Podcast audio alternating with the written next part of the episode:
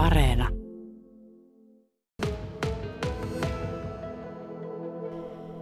Pedersören keskiaikainen kivikirkko on paanukattoinen, kuten viereinen kellotapuli, sekä sitten myös sisääntuloportit, valkoiset kiviportit, jotka johtavat tähän kirkon alueelle.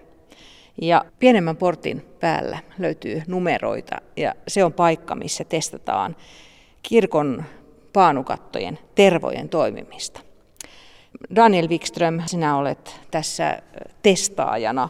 Iät ja ajat tervattu, niin mikä pani nyt testaamaan? Kun mä olin ennen aikaa kiinteistöpäällikkö seurakuntayhtymällä, totettiin montaa kertaa, että sitä vanhaa perinteinen hautaterva, joka on ollut käytössä 20 vuotta meillä, se ei rakentaa pintaa tuonne paanulle. Ja se pinta suojaa sitä puuta, että auringon UV ei sitä syö. Ja sen vuoksi ajattelen, että on pakko yrittää nyt testata, löytyykö halvempia ratkaisuja, joka on yhtä hyvää kuin se on käytetty.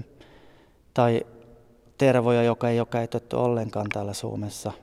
Ja me haluttiin niin kuin samalla katolla vierekkäin samassa olosuhteissa ja samana päivänä vierekkäin nyt neljä tervaa testata ja eri kerroksia, eli neljä kerroksia. Ja mä oon jaannut sitä kattoa eri osia, että pystyy niin hyvin selkeästi katsoa, mitä on mitä. Ja kokemuksia saada nyt ajan myötä tästä. Niin siellä on neljänlaista tervaa ja yksi niistä on tämä, mitä on käytetty Suomessa ja teilläkin aikaisemmin, Suomen Joo. suurin tervanvalmistajan tervaa. Mitä ovat nämä kolme muuta? Se on ihan perinteinen niin kuin suomalainen hautaterva, joka on poltettu ihan niin kuin perinteisellä menetelmällä. Tämä hakkaraisen terva on betoni, betonivalu rännissä, mutta se on, on ihan vastaavasti niin kuin hautatervaa kuitenkin. Sitten on tuo, tuontiterva Serbiasta yksi. Ää, ja sitten on Ruotsista Svensk Dalkära. Ja se on alkuperäinen varmasti tullut ulkomaalta, mutta Ruotsissa ne vanhalla reseptillä seotaan hartsia ja vähän muutakin. Ja sitten ne keittää sen hyvin pitkää aikaakin, että se tulee aika jäykkää ja se vaatii oikeastaan vähän enemmän lämpötila, kun sitä vedetään katoksi. Että nämä muut tervat, joka on käytössä siellä, on tehty sivelty 70 asteella, mutta tuo ruotsalainen terva vaatii oikeastaan vähän enemmän lämpöä. Miten siinä tervan levittämisessä? Kuinka paljon siinä on eroa eri tervojen välillä?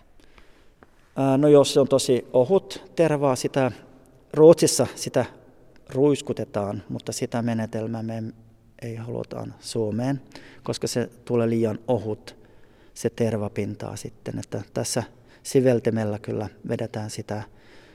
Totta kai, jos se on kuumempi tai lämpimämpi, se terva on helpompi työntää sinne ja se pitää niin kuin työntää siveltimellä, että se menee niin kuin jokaisen paikkaan.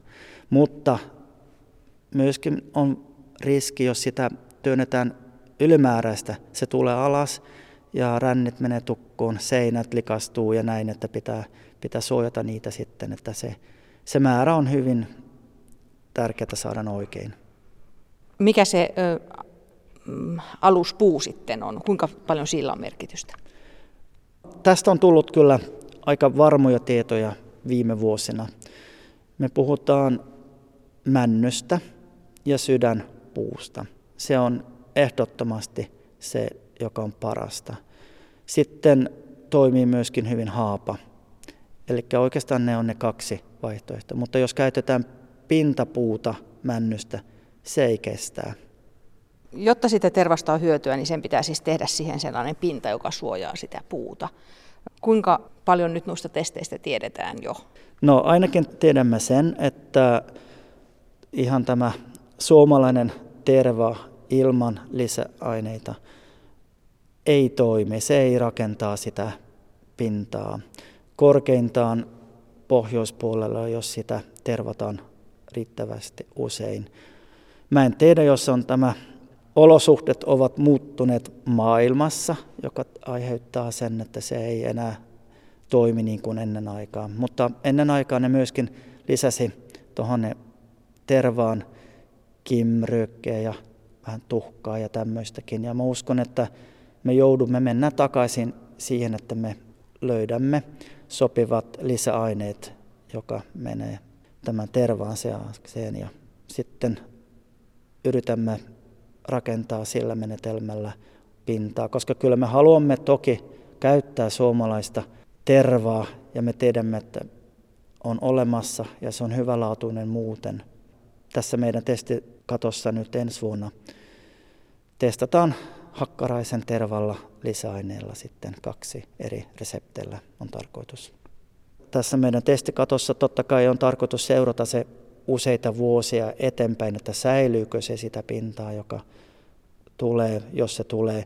Mutta kyllä mä uskon jo ensi syksyllä, että me tiedämme jonkun verran, jos me pystymme suomalaisen tervalla rakentaa jonkunlainen pinta vähän näillä resepteillä sitten.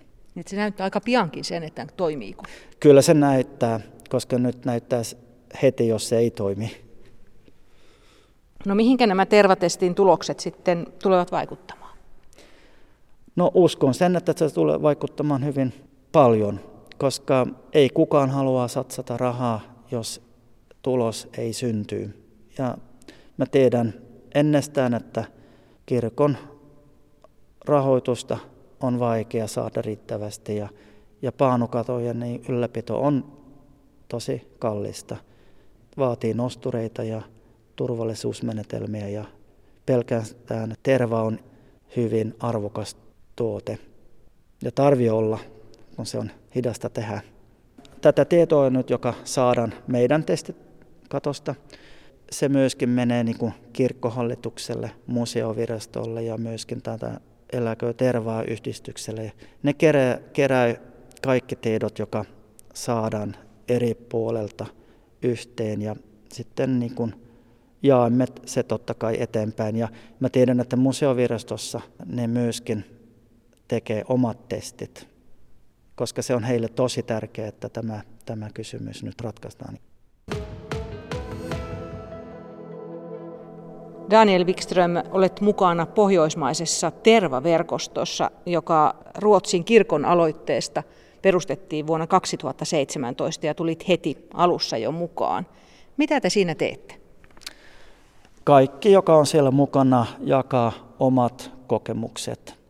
Siellä osallistuu oikeastaan asiantuntijoita, sekä käyttäjät ja valmistajat ja myöskin puusepät, joka rakentaa paanokattoja. Ja siellä keskustellaan hyvin tiivisti asiasta ja sitten kerätään näitä tietoja, joko tulee ja jakamme se toisilleen sitten. Ja sitten suunnitellaan ensi tapaaminen ja siellä katsotaan, kuinka paljon on edennyt.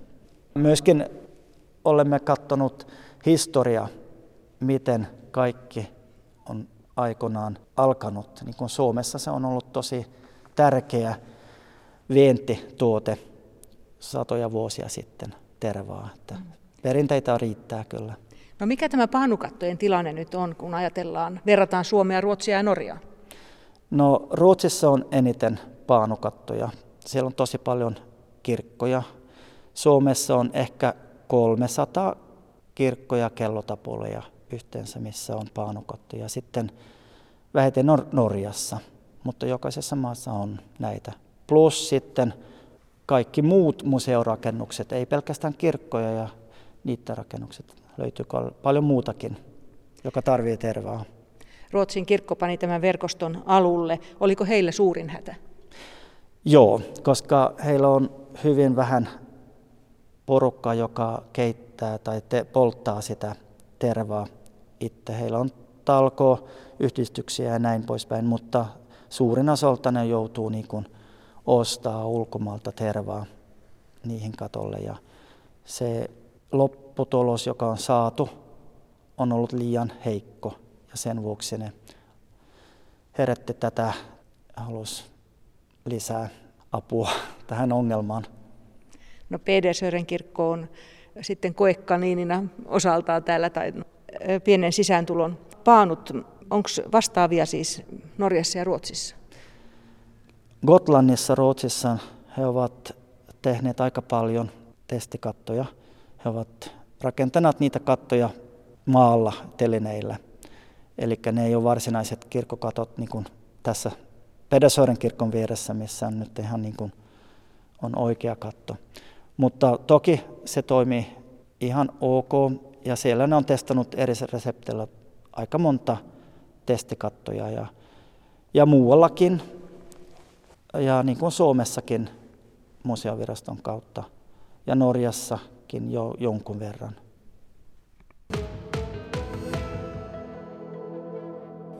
Pietasaaren seudun seurakuntayhtymän kiinteistöpäällikkö Tuumas Kruunholm.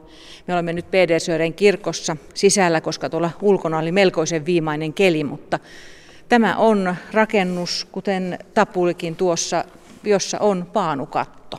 Minkäs verran teillä tällaisia paanukatollisia kirkkorakennuksia tässä toiminta-alueella on?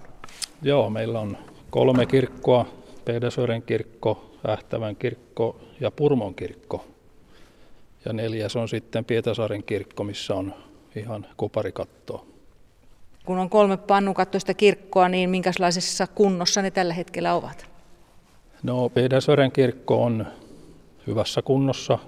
Se on vuodesta 1986 tulipalon jälkeen. Ja Ähtävän kirkko on kaikessa huonommassa kunnossa tällä hetkellä. Kuinka pian siellä sitten vaaditaan toimenpiteitä? Tavoite on, että kahden vuoden sisällä olisi uusi paanokatto Ähtävällä. No, miten arvokkaana te koette tällaisen paanukattokulttuurin, kun osassa seurakuntia sitä mm, selvästikin ollaan taloudellisista syistä luopumassa? No kulttuurin historiallinen arvohan on korvaamaton, mutta taloudellinen hintalappu on korkea. Että puhutaan jopa 350 000 per kirkko. Ja sitten tervaus joka viides vuosi on 50 000 luokkaa. Kuinka hyvin, olet aika tuore virassa, mutta tuota, kuinka hyvin tiedät, että näitä kattoja on tervattu, koska yleensähän ne sitten menevät juuri huonoon kuntoon, kun tervaaminen hidastuu? Joo, no tämä tervausväli, niin se riippuu ihan tervan laadusta, ja alustasta, että missä kunnossa itse paanut ovat. Ja vaatii tietysti säännöllinen tarkastus, kuntotarkastus, että missä, missä mennään. Mutta suositeltu terveysväli on se neljästä kuuteen vuotta. No onko teillä koettu työläksi tämä työ, pitää yllä tällaisia paanukotteja? No ei ollenkaan, kyllä se on päinvastoin ihan mielenkiintoista ja meidän on se velvollisuus hoitaa nämä vanhat perinteet ja rakennustavat.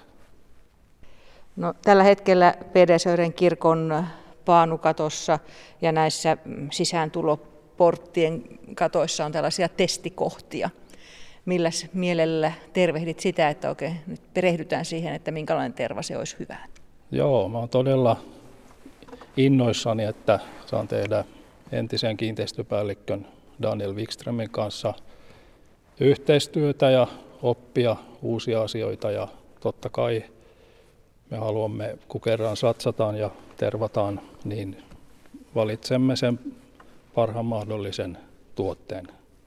No milläs mielellä tästä, kun tänne liikut ja ohi ajelet, niin katselet noita kohtia, missä on vähän eriväristä tervaa numeroituna?